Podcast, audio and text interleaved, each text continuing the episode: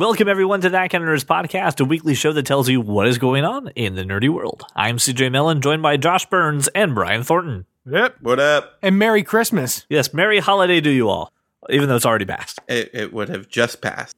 Happy Life Day, everyone. Happy Return Day. Happy Day of Retail Returns.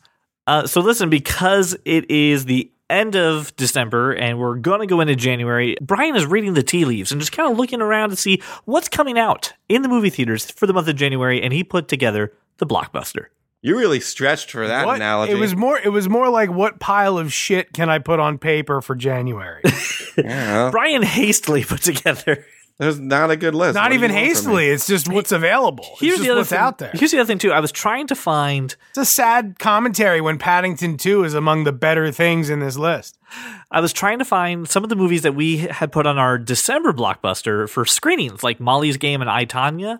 But Yeah, I don't apparently have nationwide they, they had a nationwide release week. till January. So some of those movies are coming out in January, but they're not on the list Sneaking because in to get nominated. just trying to get those Oscars.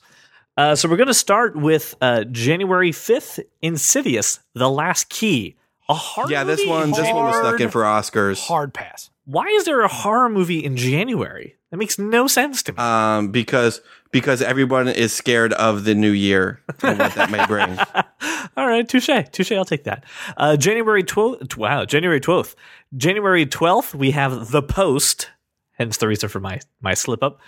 This has a huge cast like Bob Odenkirk, Tom Hanks, uh, Meryl Streep.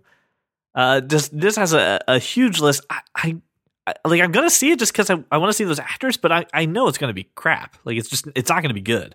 Why do you think it's gonna be crap? Gonna have uh, Sarah Tostin in it. It too. feels it feels like it was rushed. I don't know. Just something about this just doesn't seem right. You were rushed, sir. I was rushed. And, He's uh, only going to see it because Bradley Whitford. That's. Ah, that's you know, it's so true. Bradley, you know what though? Bradley Whitford trying to defend a paper from publishing stuff. That's that's not the Bradley Whitford How way. many how many roles they gonna cast Jesse Plemons in is what I want to know. This dude is everywhere. Everywhere. Uh, what are you guys going to see this movie? Is this a movie that's on your? oh, on your not in the theater. No. No. All right. This is something I'll, I'll check out on on the the uh, Blu-ray. When it hits like four bucks because Tom Hanks. The next one I had never heard of before until Brian put it on the list, and that's Proud Mary. It's another one of those like Atomic Blonde movies, right? Another hit femme fatale hitman movie. Oh, I love love femme fatale the flicks. revenge movie. Yeah.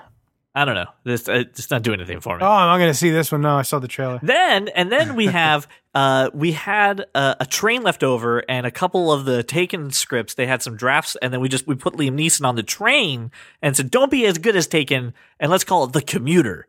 Uh, no, hard pass on this movie. Isn't isn't this uh what's the one he did in a plane? It's just that on a train, right? right? Oh yes. yeah, he did that Yes. one on a plane. does it on Nonstop. planes and nonstop. trains. This is just I hear he does it in foxes on boxes. on boxes. not in foxes, with foxes. Oh, with boxes, with foxes in boxes. Oh my god, he's actually doing this in order. He, we've got planes, we've got trains, next is automobiles. We just that's all we need. And Liam Neeson. No, he I did think that I in think this is his. He did automobiles. no, but I'm and Taken. exclusively in a car for the next movie. like uh, exclusively like, cars. like that like, Like that, that- Tom like that- Hardy movie. Like like a, or like, a that speed. Ethan Hawke movie, the Right. gate, the Getaway. Yes. Anyway, That was we- a terrible movie. anyway. Why would you Not- wish not that on see Liam it. Then then It's a on, national treasure. on January 12th, uh, we have Paddington 2. Which it's actually you know, the the best movie of that group. it I is, didn't, I didn't see. Paddington one. no, nor nor did I. I'm just saying it's got to be the best movie. Of Does that this one have Channing Tatum in it? Maybe I'll go see it. No, it doesn't. Oh, then I'm, I'm not interested. Then on January 19th, Den of Thieves.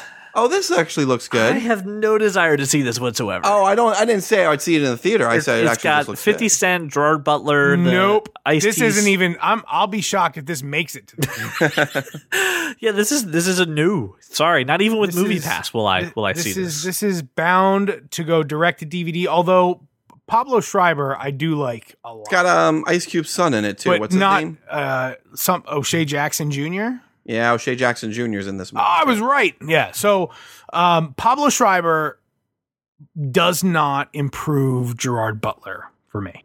Like when Gerard Butler gets top billing, uh, n- not lately. Oh, Gerard Butler's your your reservation.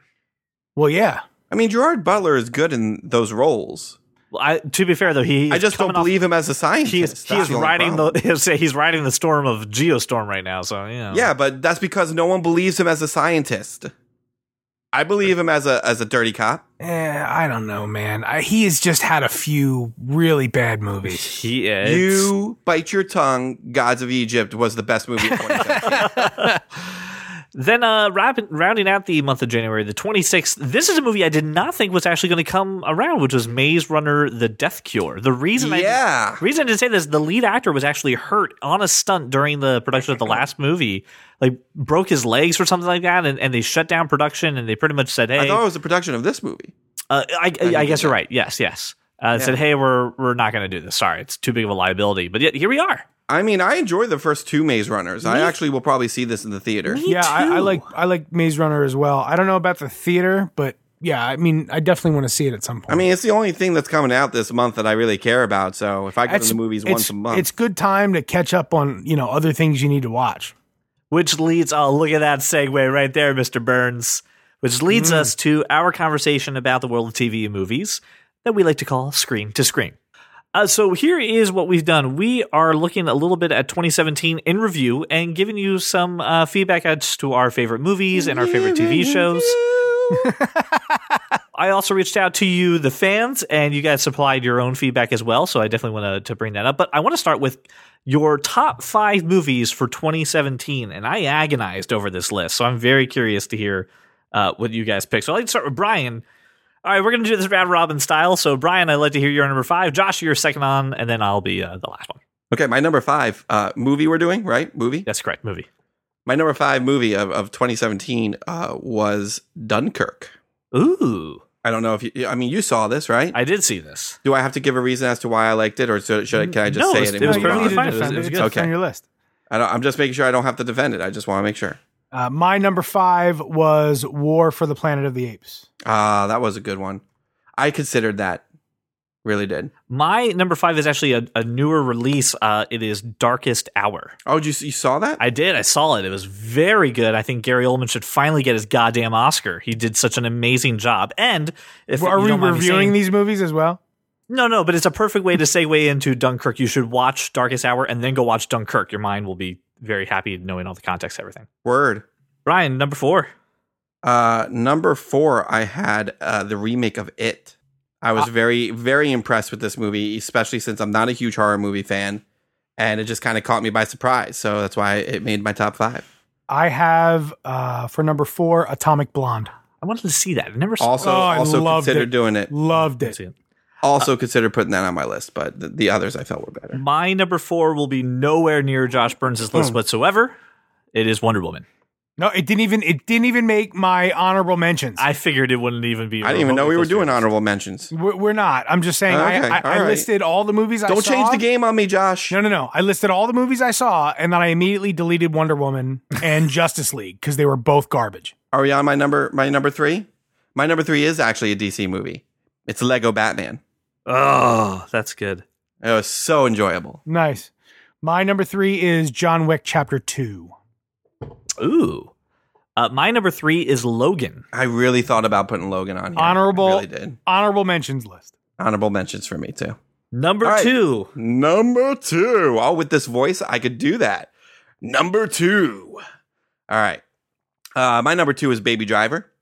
My number two is Baby Driver. nice. My number two is Happy Death Day. I Nice. wanted to see that.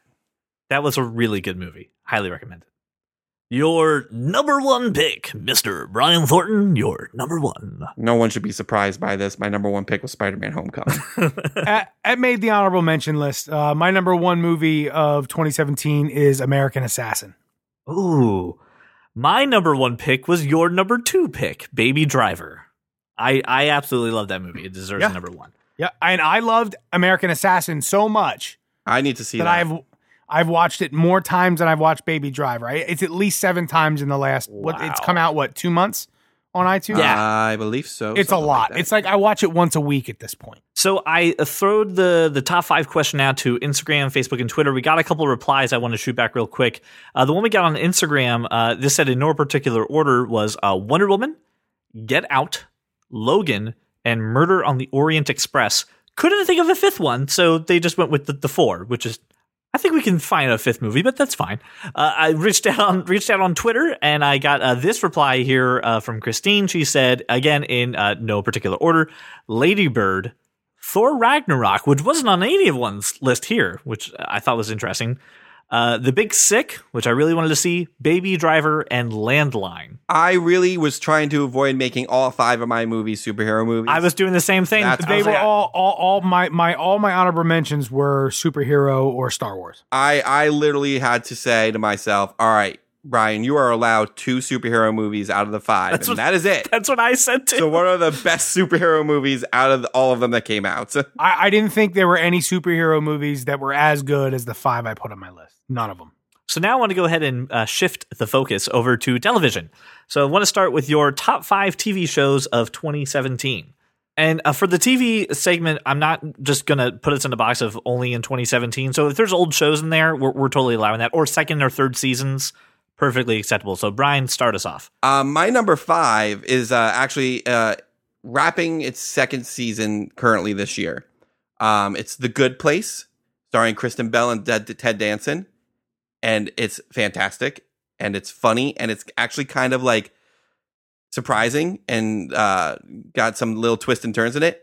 I highly recommend everybody watch this, not just because I'm in love with Kristen Bell, but because it is a really great show. Uh, number five, Game of Thrones. Uh, for me, my number five is a new show, Future Man, on Hulu. J- just dropped a few weeks ago. Is that And the one with Josh Hutcherson? Yes, it is. Yeah, I'm not watching that. It was good. I'm enjoying it. All right, number four. Number four, four, four. I actually uh am surprised at how much I enjoyed this show. That's why I made it up to the top five. Big Mouth on Netflix. Right on. Yeah. I, I, I will not explain what it's about. Just watch it. I did not like that show. You know, it's one of those things that like I wasn't really liking it up until about episode three or four. Yeah, and then I, freaking I loved did it. the same thing. I, I couldn't get into it. I tried. Um, my number four was Big Mouth on Netflix.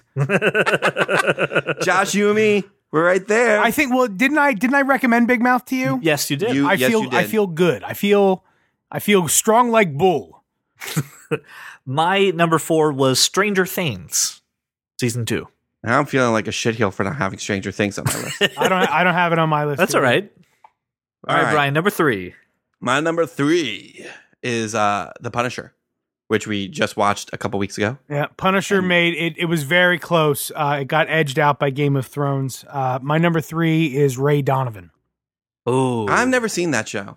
Oh, it's so good. That's got Like- Liev Schreiber in it, right? It has Liev Schreiber. It has it has uh, Jon Voight. It it's it, look. It's got a bunch of faces that you already know, and if you have Showtime, you really need c- to consider watching because it's worth it. It's a great story, and it's a very human story. yeah, it was on my list and then just kind of fell off. But it's definitely something I'm going to pick up for for 2018. It's on my list to watch. yeah, instead he decided to watch Future Man. Uh, my my number three was Glow on Netflix. Yeah, I wanted to see this. I like Alison Brie I, a lot. I enjoyed That's it a lot. the roller skating. That's the roller skating. It's Uh, the- the, the female wrestling. The- Oh, wrestling. gorgeous God, ladies the of wrestling. gor- gorgeous ladies of wrestling. Okay. Yep. I do like Alison Brie very much. I like Alison Brie. I like Mark. Uh, oh, got Marc Maron. Uh, he, he's hilarious too. So I was uh, on board for it. I enjoyed it a lot more than I thought I would. Number two. My number two show has uh, quickly become one of my favorite shows I look forward to watching every week. It's Lethal Weapon, Ah, currently in its second season. Yeah, That's in my is. honorable mentions. My number It's so two good. is Silicon Valley. Uh, my number two was Doctor Who. I really enjoyed this season. Mm, false. Yeah, no one cares. And Number the Christmas one? special happened, but you know we didn't get there. Number one. I don't know why this is a surprise. I, I still love The Flash. It's still my favorite show on television right now. I look forward to watching it every week. And if we're talking about the 2017 season, this was the, the last season with Savitar, and the season that it's currently in is freaking amazing. So yeah, just watch it, please. I agree. The Flash is amazing. There's only one show, however, that I DVR and watch every single week, and that's Lethal Weapon. Number one. all Uh, right, all right. my number one was The Crown on Netflix, and and I, I enjoyed it immensely. The problem I had with this list is I don't have cable anymore, so like I am so out of the zeitgeist of like what's happening on You TV. came up So- with the ideas for the so- list. I know. So the- but the Crown, huh? yes, I Do I, you do you and my wife cycle together? now you know what? It's funny you you brought up your your wife here, Josh, because I put the face the the I put the question out to Facebook, uh, and your wife replied with her top four uh, for for this year, and She couldn't uh, think of a fifth either. I don't know. She couldn't get a fifth either. Josh, go go get your wife. I'll Get her a fifth. For number four, she put in Game of Thrones. For number three, she also put in The Crown. Number two was Stranger Things, but her number one show for this year was Narcos. She fucking loves Narcos. I don't even understand. Like what? It's well, that's uncanny. that's because they're speaking Spanish, Josh. She's just You have I'm to like, read she- it. But I do have to I don't it. I've never seen Laura not have her phone in front of her face while watching television. So I don't understand how she loves Narcos so much. I don't get it. She is all about it. Apparently. And she's talking to me about it. I'm like, I'm never gonna watch it. I'm never gonna watch it. I can't focus on anything for that long. That's crazy. That, that's the only problem is I have to wait till both my kids are asleep so I can read Narcos because you don't watch it, you read it. like even in a hotel, I can't focus on it for that long. It's just I can't do it. Uh, but listen, this is not a one way conversation. We definitely want to hear from you. What are your favorite movies of 2017 and your favorite television shows? You can tweet us at that kind of nerd or find us on Facebook, facebook.com slash that kind of nerd. So please go ahead and tell us uh, what your top five are. Uh, we will definitely read them on the next episode. So this next part here is a little bit of uh, some follow up that we had talked about. We talked about that Amazon was pitching uh, rebooting or redoing uh, the Lord of the Rings series. Uh, and to kind of make the nerd kind of happy, Ian McKellen is throwing his hat into the ring to play Gandalf again in this TV reboot. He's asking, yeah, yeah. "Can I do this?" Yes, right. let this me let me let me get in there and play Gandalf and make a shit ton of money very quickly in a series that I won't have to work on for very long. It's very true. right? He's look, he'll be able to set his own terms, film when he wants to film. Yep. Won't probably won't have to film on location. They'll be able to create sets around him, things like that. Plus, we've already d- established the location is basically only going to be Studio B and like very small outdoor shots. It's not going to be a ton of work. It's probably just him sitting in a chair and they're like, "We'll we'll we'll CGI It's, it's standing going up." to just be a ton of money for him, and then the show's going to get canceled after you know one season. So who cares? Brian, what do you think about Ian McKellen saying, "Yes, I would like to play Gandalf"? He is Dude, I- Gandalf. Why? he he is Gandalf. I don't I don't understand. He doesn't have to ask. That's what he is. Right. Him saying I it'd be like saying, you know, I I'm I'm I'm Batman. Like Or like Aaron for, Paul for Michael for Michael Keaton. Or Aaron Paul as Ghost Rider. It's the same thing. I mean, thing. this is really more like saying, "Hey, can I be Brian Thornton for a day? Right. I'd really love. I really love like to, if, if- I if you could be mind. Brian. Now, Brian, uh, you and I like to listen to the podcast Hollywood Babylon Why are you bringing up another podcast? on our because they have a because first off, it's a great show. Secondly, Yeah, uh, it is. they have a wonderful segment that uh, I'm going to steal for just a quick moment, and it's called uh, "No Thanks, We Already Got One." This is great. Can't wait for the lawsuit on this. How many Grinch movies does this world need? We need this one. We need this one. We need this shit. You're out of your goddamn mind. I didn't know this, and for those of you who are playing the home game, Illumination Studios is making The Grinch. Listen. I, I'm I'm I actually had to position my mic upward and lean the fuck in because I've been pissed off about this since you posted it on Facebook. The original How the Grinch Stole Christmas was made in 1966, voiced by Boris Karloff. It just has not aged well. My kids, although they, they watch it every year because, you know, we show it to them, it doesn't mean they love it or identify with it in any way. I do, right? Because I grew up on it. Laura does. More importantly, and the story behind it, if you'll allow it, yeah? Absolutely. All right, the story behind it is this.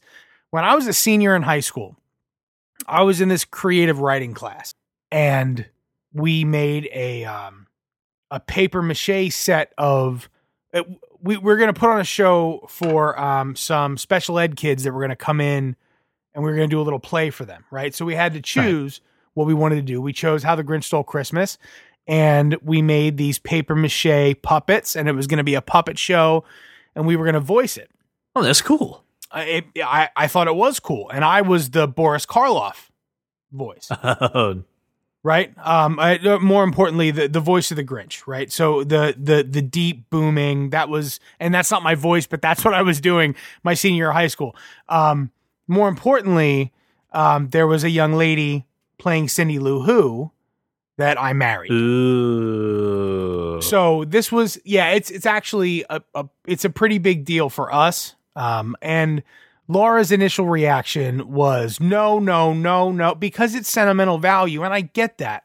But I'd much rather have a new generation of children connect to this story than preserve some antiquated thing that is sentimental only to older generations. I, I look, have you like other Well, than it's just like the Rudolph movies and the Year Without a Santa Claus. I hate those I- things. I, never watch. Sure, I don't like them either. I don't like the claymation stuff and the Island of Misfit toys. I can't get down with that, but I, I connect very, very deeply with How the Grinch Stole Christmas. So this is absolutely necessary. And everybody loves the Despicable Me movies. They love what Illumination does. So, like, what's the big fucking deal? Is I guess what I'm asking. And with Benedict Cumberbatch as the voice of the Grinch, I don't see why. you got is a bad Benedict. Cumberbatch as the voice of the Grinch. Give me it all day long. I just sent you the IMDb link. It, it's in his IMDb. He's doing it. Yep, he's the only. Is he the only person cast at this point? Yes, he's the only cast member listed. And and as far as I'm concerned, that's all I need. Well, I mean, he Benedict Cumberbatch can can do like any voice. So yeah, I, I don't believe. Listen, and, and and if I'm in the minority with this, perfectly fine. Not also a rarity for me to be uh, in the minority of this uh, opinion, but okay, Benedict Cumberbatch, uh, I can I can get down for that. I just you know, not a big fan of Illumination, but whatever. To each his own. How are you not a big fan of Yes, Illumination? you are. You just didn't like the last two things. Who? I didn't. so Li- who I hated. I didn't like Dominion. I didn't like Despicable Me two. I didn't like Despicable Me three, and I can't think of any. And I didn't like the Lorax. You didn't like Despicable Me too. I didn't like Despicable Me two. There's something wrong with you. Didn't like the Lorax either. You didn't. Like, shut up. Didn't like it. Shut up. Clo- closing thought on the Grinch animated whatever. If you neither of you have heard the the Darius Rucker, you're a mean one, Mr. Grinch. I'm praying that Darius Rucker does the music for this animated movie because his revised rendition of the original song is spectacular. I'll put it on my playlist and I'll uh, I'll listen to it. Please do because it's really good. And if I didn't say it, it wouldn't be captured for posterity. All right, well then let's uh, let's get a little palate cleanser. Let's take a look at the world of comics, how it's affecting TV, how it's affecting movies, but most of all, how it's affecting Brian. Ladies and gentlemen, it's time for Cape Talk. Cape Talk.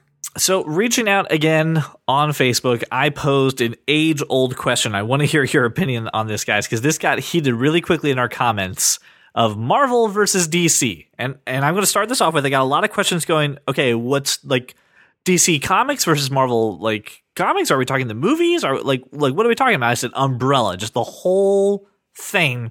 Which one are are are you more loyal to or which Except, one's except, except you posted a picture of Chris Evans as Captain America and the animated DC Batman. Yeah, animated DC Batman's So it's not at all clear what you meant. Oh, in, in the, I mean, in the comments, we we got into it. So there was over forty votes for this. Uh, Like three hundred people were were looking at the post itself, and the comments got got pretty heated. Uh, the result came down to this. I'll give you the numbers, then I'll give you the conversation. But seventy eight percent of our fans said Marvel, twenty two percent Right, said because they were considering But- the the Yep. the Yep. MC the Yep, that's exactly what I'm going to get to.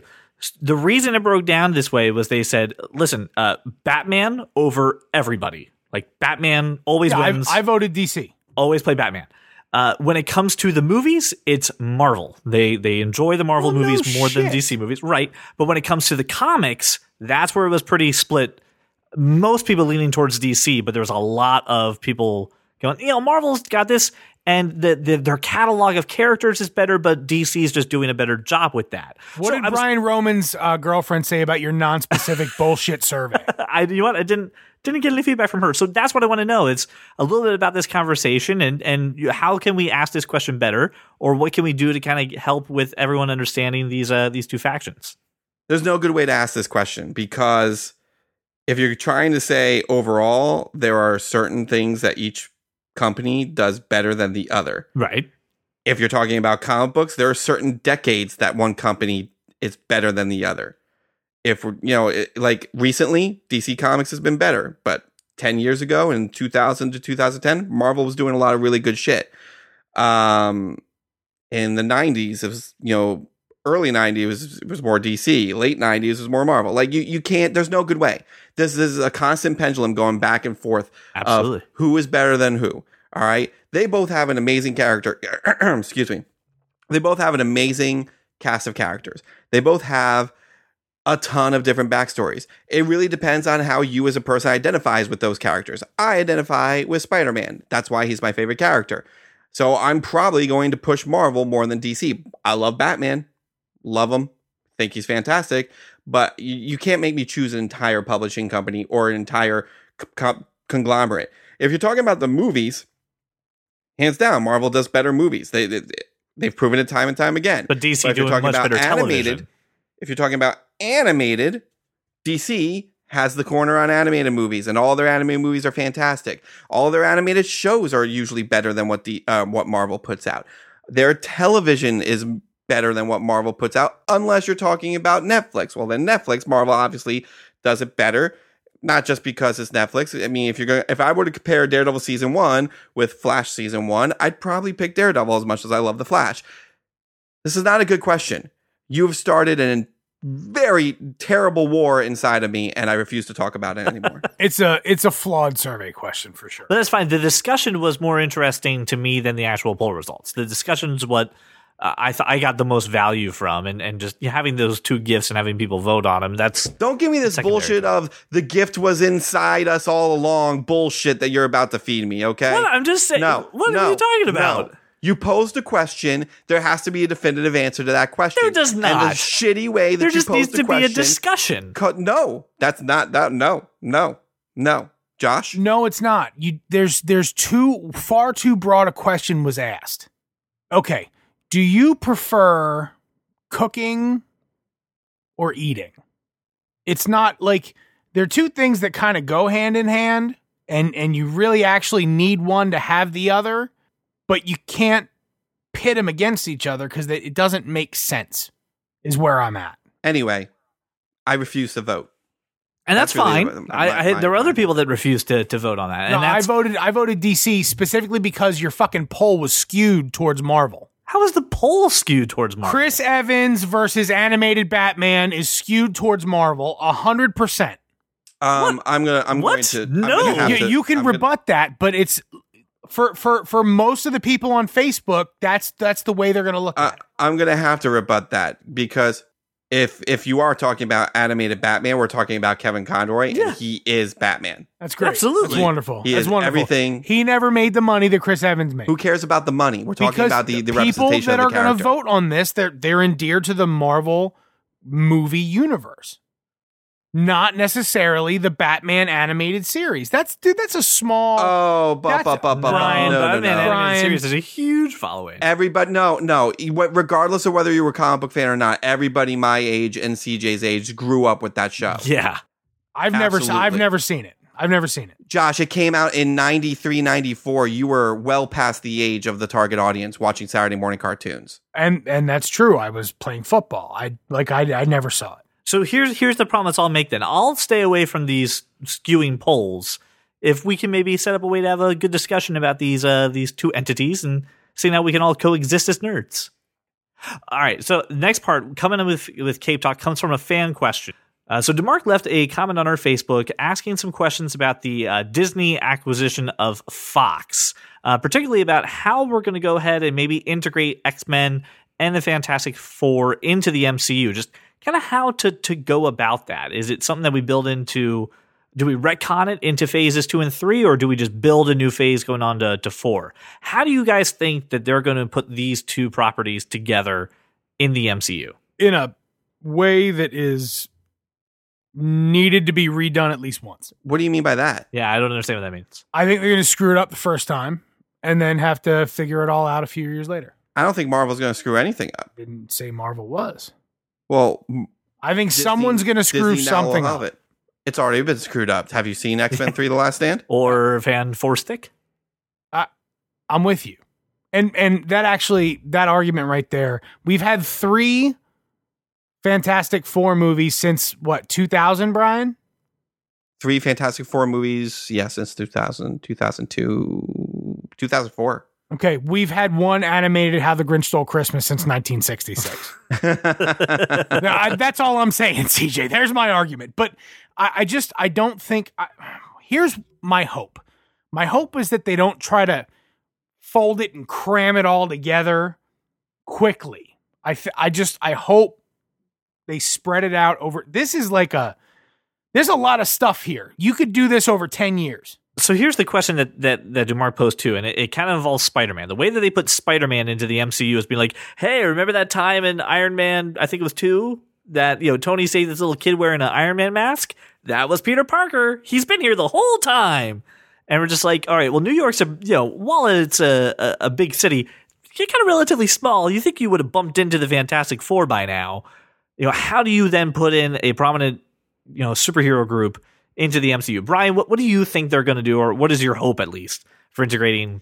They've been trapped in the negative zone for years, several years. All right, so they're they're coming out as the first time for the Fantastic Four back into reality or Yeah. our reality. That's how I would do it if it, if it were me. Um, I, I mean, listen, I, I I am not a writer by any means. I do not get paid several hundreds of thousands of dollars to do this. They do. They've done a great job. I trust whatever they're going to do with it. Um, but I mean, that's how I would introduce the Fantastic Four in it. I think I think they can just pretty much move on uh, and talk about you know just shoehorn the X Men in, kind of like they shoehorn Spider Man in. I, I think they can do it and have it make sense.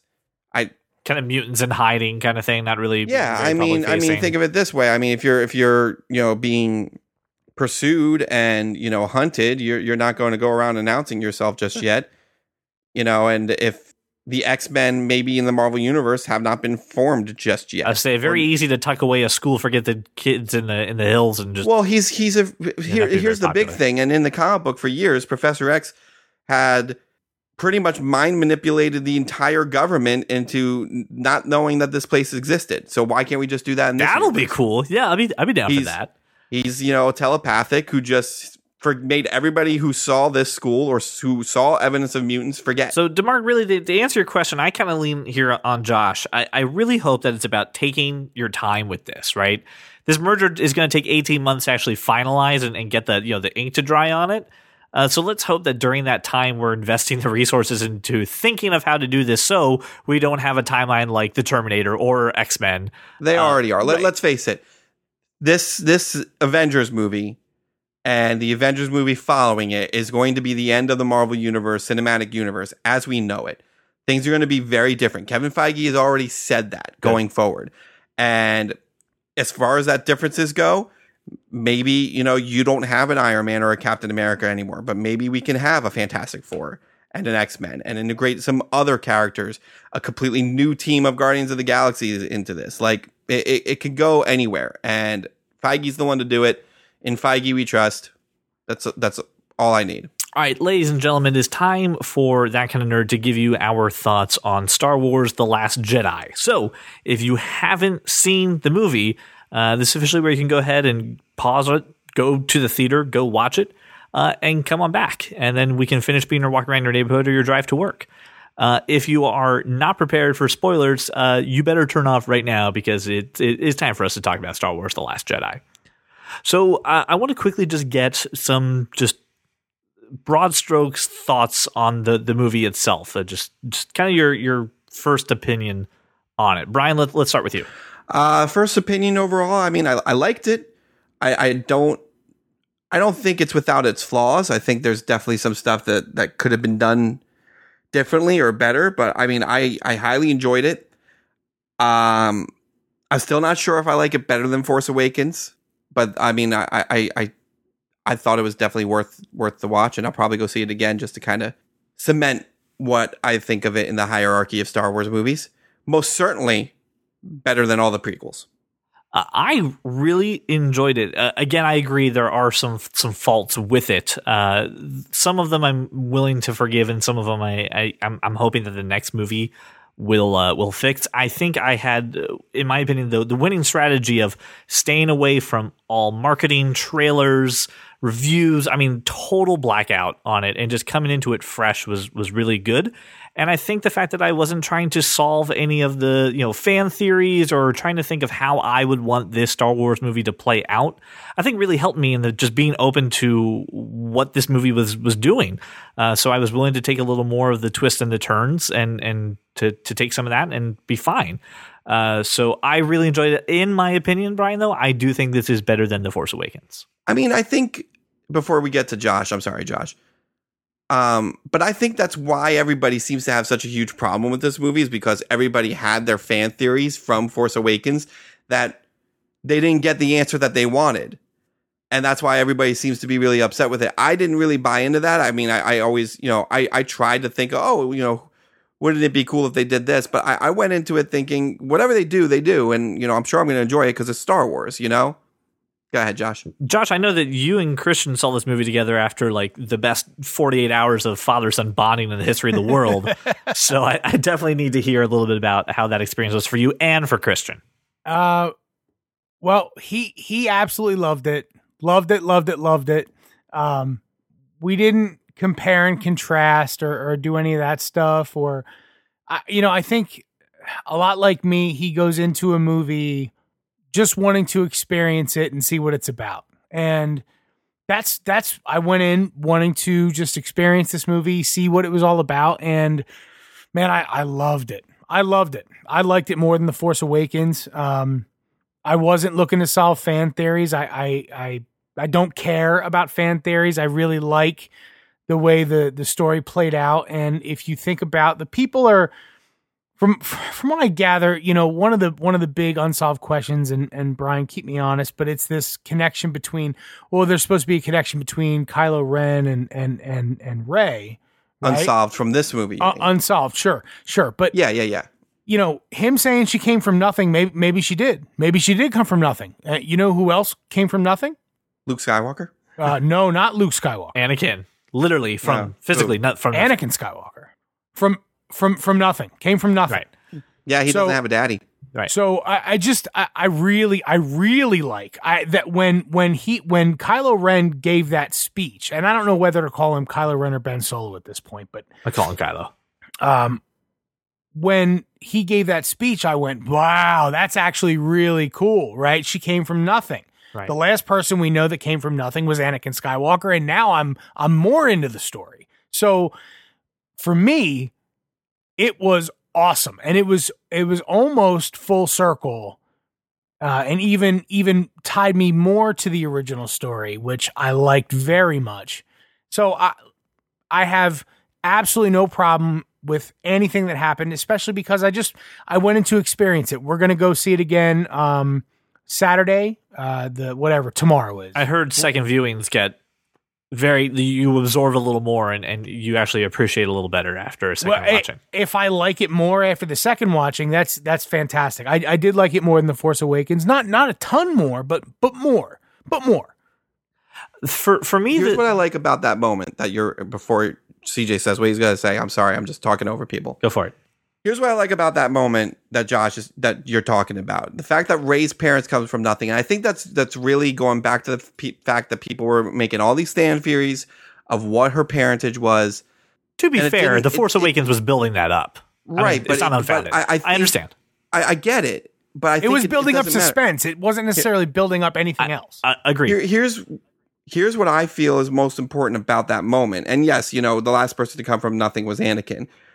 But when you watch the original Star Wars trilogy, episode four, five, and six, the the Force and the Jedi was something that was accessible to everybody. Yes, as long as you believed it, you could you could be a Jedi, and it made it it made it accessible to everybody who was watching that movie. And then when the Phantom Menace come came out, and they talked about midichlorians and that, being, that wasn't, you had to be chosen. That right. wasn't that wasn't exclusive to the Phantom Menace. That was in the universe long before the Phantom Menace regardless, was, regardless, that was it wasn't part of the, the Star Wars trilogy. universe a long, long time ago. But it wasn't in the original trilogy. Is my right. point. You, well, yeah, but they didn't. The ex- they didn't discuss selection in the original trilogy. There was right, no discussion. Right, that, that's the but point. that's my that's point. point. Yes. My point is that it, it, as a viewer of that original trilogy, you could be a Jedi. It didn't matter where you came from or what you were doing. But as a viewer of the original trilogy, the Jedi were were dead. The Jedi were no more. Right. So when you went to the prequels, there had to be there had to be discussion about selection. Let, let me let me just finish my thought real quick. Um, my point is that in the prequels, it very much cemented the fact that not everybody could be a Jedi. It was very much like you were chosen, you were selected by whatever means or process or whatever it was, and it really be- made it become finite, and you had to be special.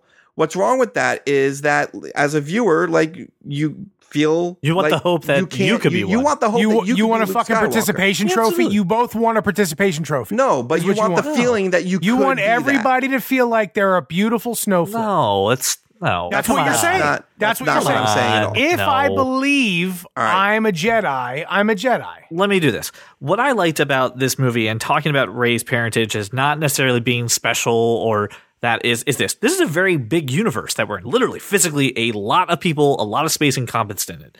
But in these last uh, movies, we have only been focused on one family. We've been focused on the Skywalker family.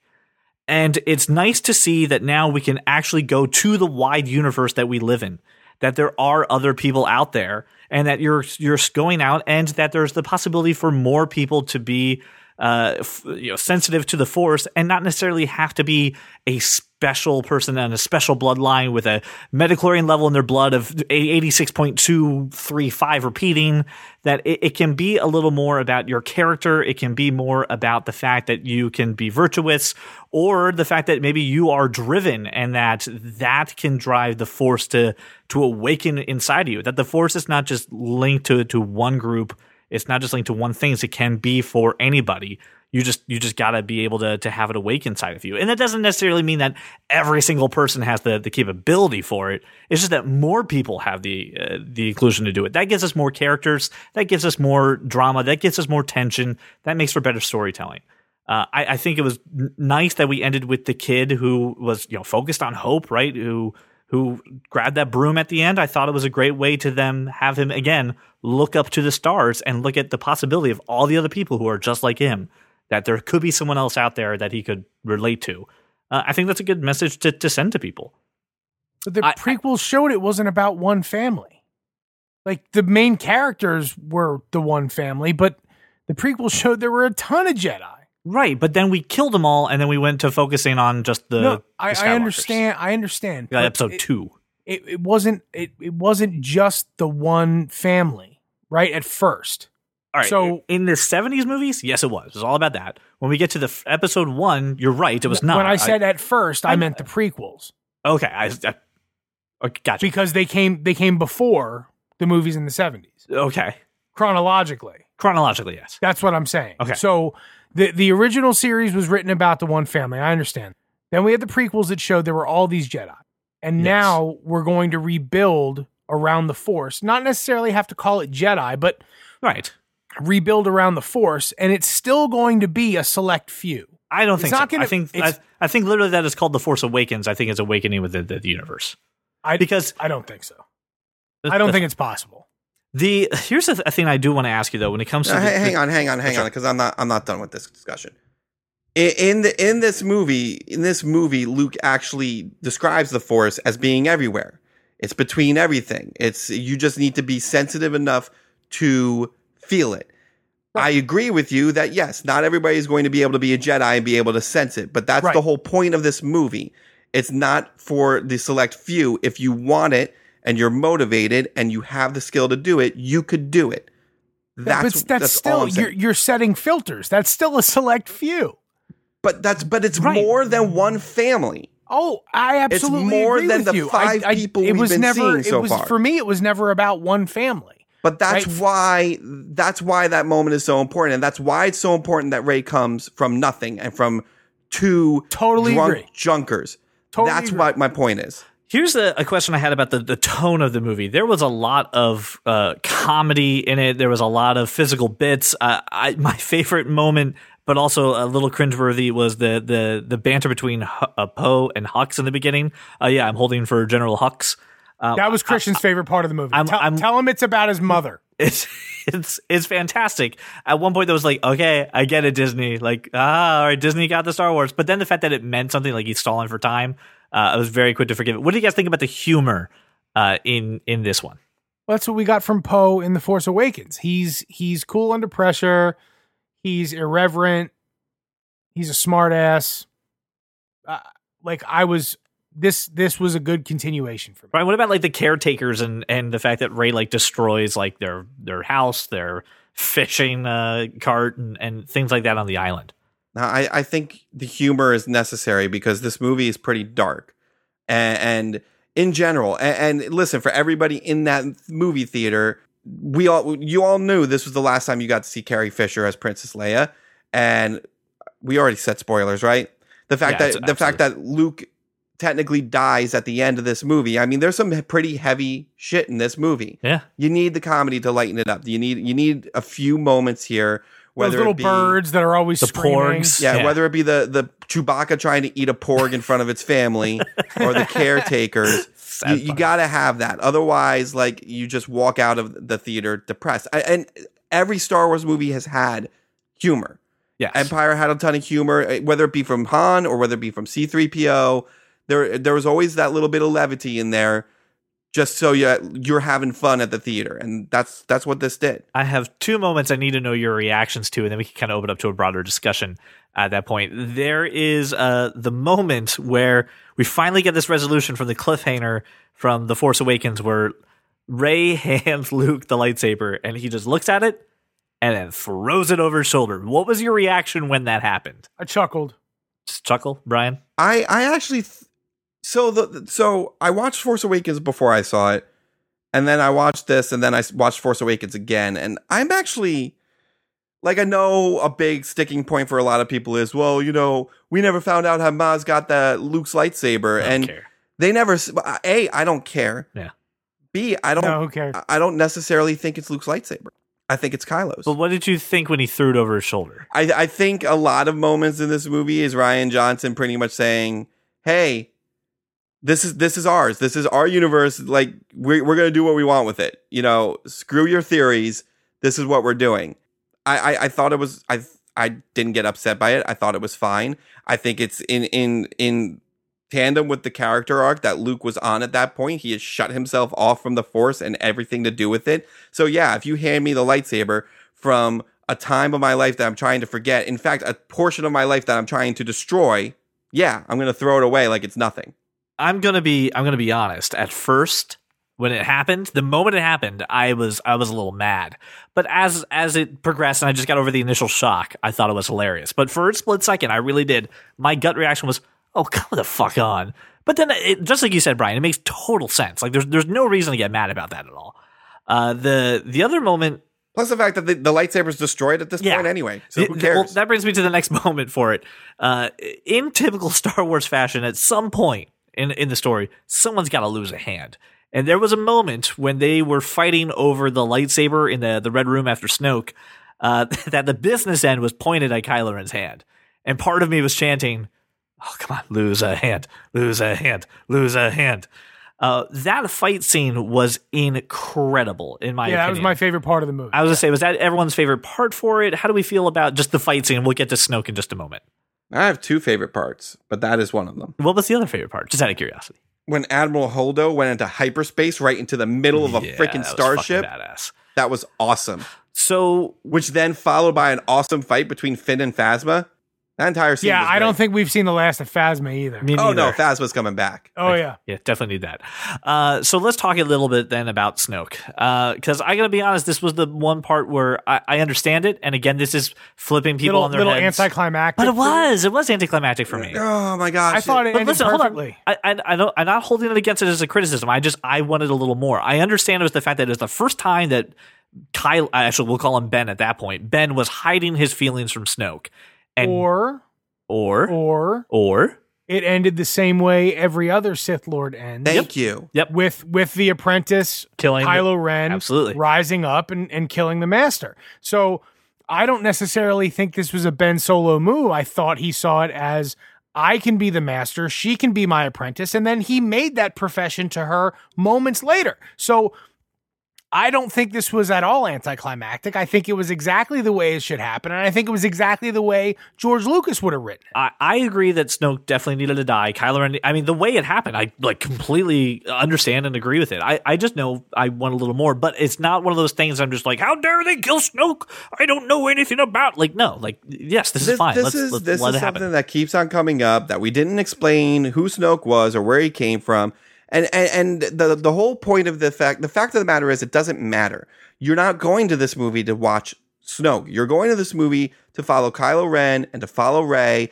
And the fact of the matter is, when we all went to go see Return of the Jedi, that nobody knew anything about Emperor Palpatine and they didn't explain anything. So we didn't know anything about Palpatine's backstory until the prequels. And this is the same the same thing. Will we never find out what's what where Snoke came from?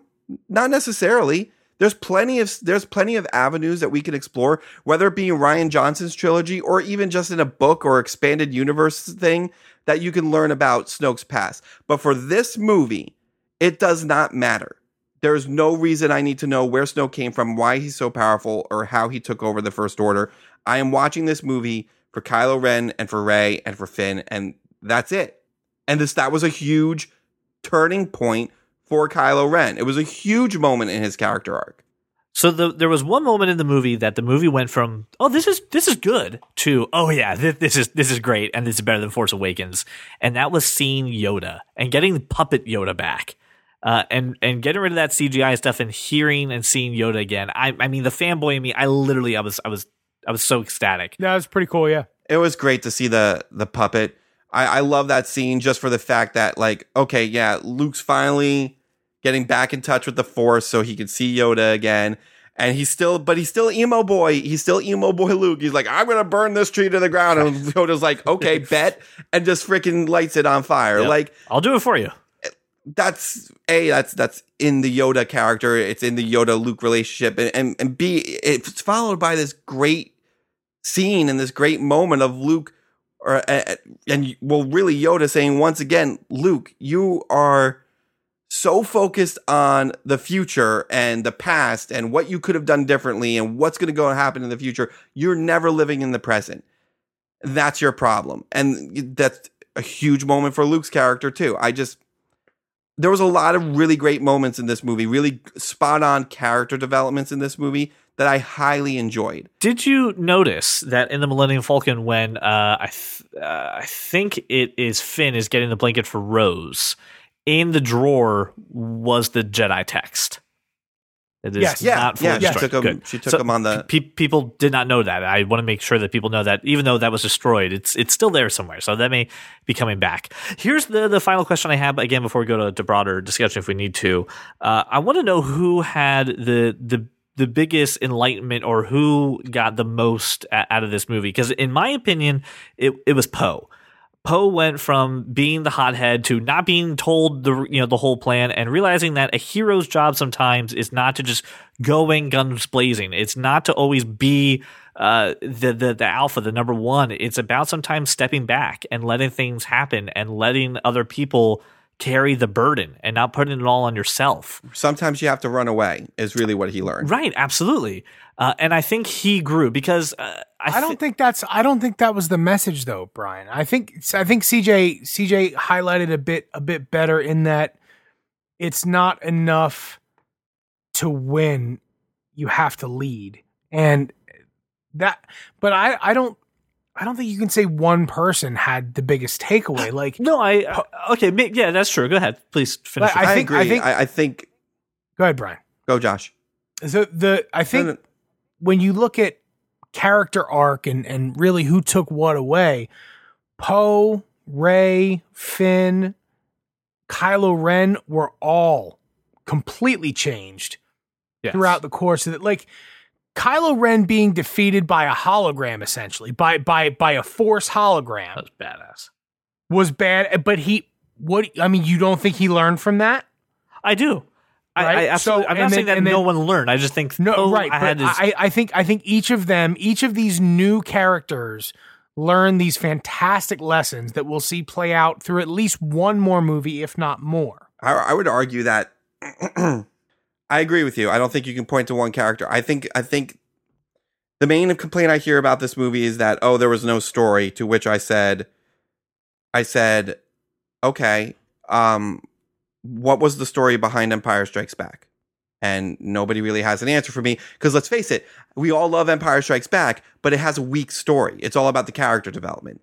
And that's what this movie did. This movie just did a lot of development for every single character, um, including Luke. I think Luke had one of the biggest character Well, arcs. I think in Luke will be movie. back. I think now Luke I think he's going to be as- back too. But this, as Obi Wan did.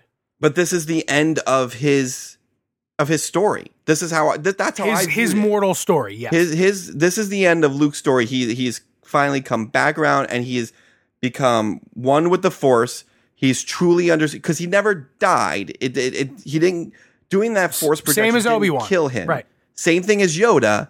He just became one with the Force and had a true understanding of the Force and became one with it.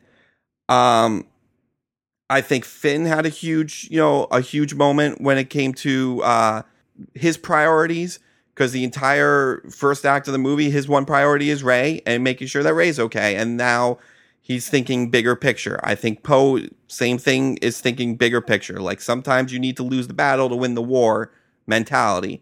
Um, you know, Rey obviously had a lot of, of character development and, and, and different things that, you know, she went through as well. So I, I think that's what this movie was all about. It was all about the character development. With let's face it, it didn't have a, a ton of story, but I, I didn't need that because I was bought in from Force Awakens to the characters. Right. And I agree. Listen, there, there are some things I did not like about this movie, as with every movie. Uh, I, but I don't think it's worth time to sit down and nitpick those things, to pick it apart, and, and to do that because the the good outweighed the bad. And when you so great. and when you look at other movies that have come out that again have problems and that we do nitpick, the reason we do that is because the the good is outweighed by the bad, right? And uh, just like we talked about, the characters we we have issues with them. It, it's not being done the way that that we would like. Uh, so I don't think tearing this movie apart is worth anyone's effort, to be honest. I, I think focusing on what was done well, again, outweighing the bad, uh, and the fact that we have a, another way, there's another story that's still yet to be told uh, for Yeah, this and, chapter. and that's the difference between this movie and some other things is that we know episodes nine is coming. We know there's a bigger picture, and like once you see all the, the pieces put together, it's all going to make more sense. and it's like and it's about this movie is necessary for some of these characters to do whatever they're going to do in episode nine. Right. And it and other again, the difference between Star Wars and other movies is that the next chapter is again all encompassing everybody rather than solo ventures. Right. So we're we're not just seeing just Rey's storyline or just uh, you know Kylo Ren's. Uh, so there's there's way more room for for people to grow. Again, telling the whole story rather than part of the story. So we're not going to pick it apart. So if you're looking for that, it's not uh, it's not going to happen. Uh, final thoughts on Star Wars: The Last Jedi. Anything else you kind of need to, to talk about a bit? I, I thought Leia was going to die in this movie. Oh, me too. So, so uh, you know, watching her sort of force fly through space back to the ship was a little surprising. Um, but I was glad that she makes it through. Uh, you know, we're, we'll have to hear the story of of how she went, but I, I enjoyed seeing that. I thought for sure she was done. But I- I- all in all, I was thrilled. it's something that that got that got me and it really I, I was very emotional about it was a when the moment happened it was like oh my god we're doing it this soon oh my god no but knowing that she was sharing a lot of those scenes with her her daughter her, her Yeah, that was daughter. cool. Yeah. was oh my cool. god it was pulling at my heartstrings I, I was actually just like man she gets to to have this she gets to to be able to say you know i, I got to act with my mom a lot uh, and it, it's put in this wonderful film and you got to come back to that and you can you see that relationship a little bit and Yeah, it was nice it's to see. very cool. so Yep. I, I like the way they handled carrie fisher a lot brian final thoughts on you Uh, final thoughts on me? I think I'm pretty spectacular. I, I Great think you're pretty spectacular. Uh, I Brian, think I have a lot to offer. Brian, your your thought, your final thoughts on uh, Star Wars: Last Jedi. Oh, uh, Star Wars: Last Jedi. Um, final thoughts are, I mean, like I said, I, I highly enjoyed it. I, I, I mean, as far as Carrie Fisher goes, um, you know, I'm interested to see.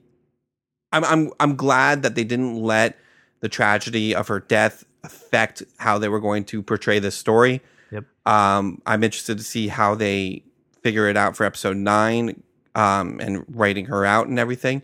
But um, but yeah, I mean, I, I thought it was it's a worthy installment in the saga. I think Mark Hamill was you know fantastic, and and as always, I, I think he had a lot of amazing scenes between him and R two and between him and Yoda.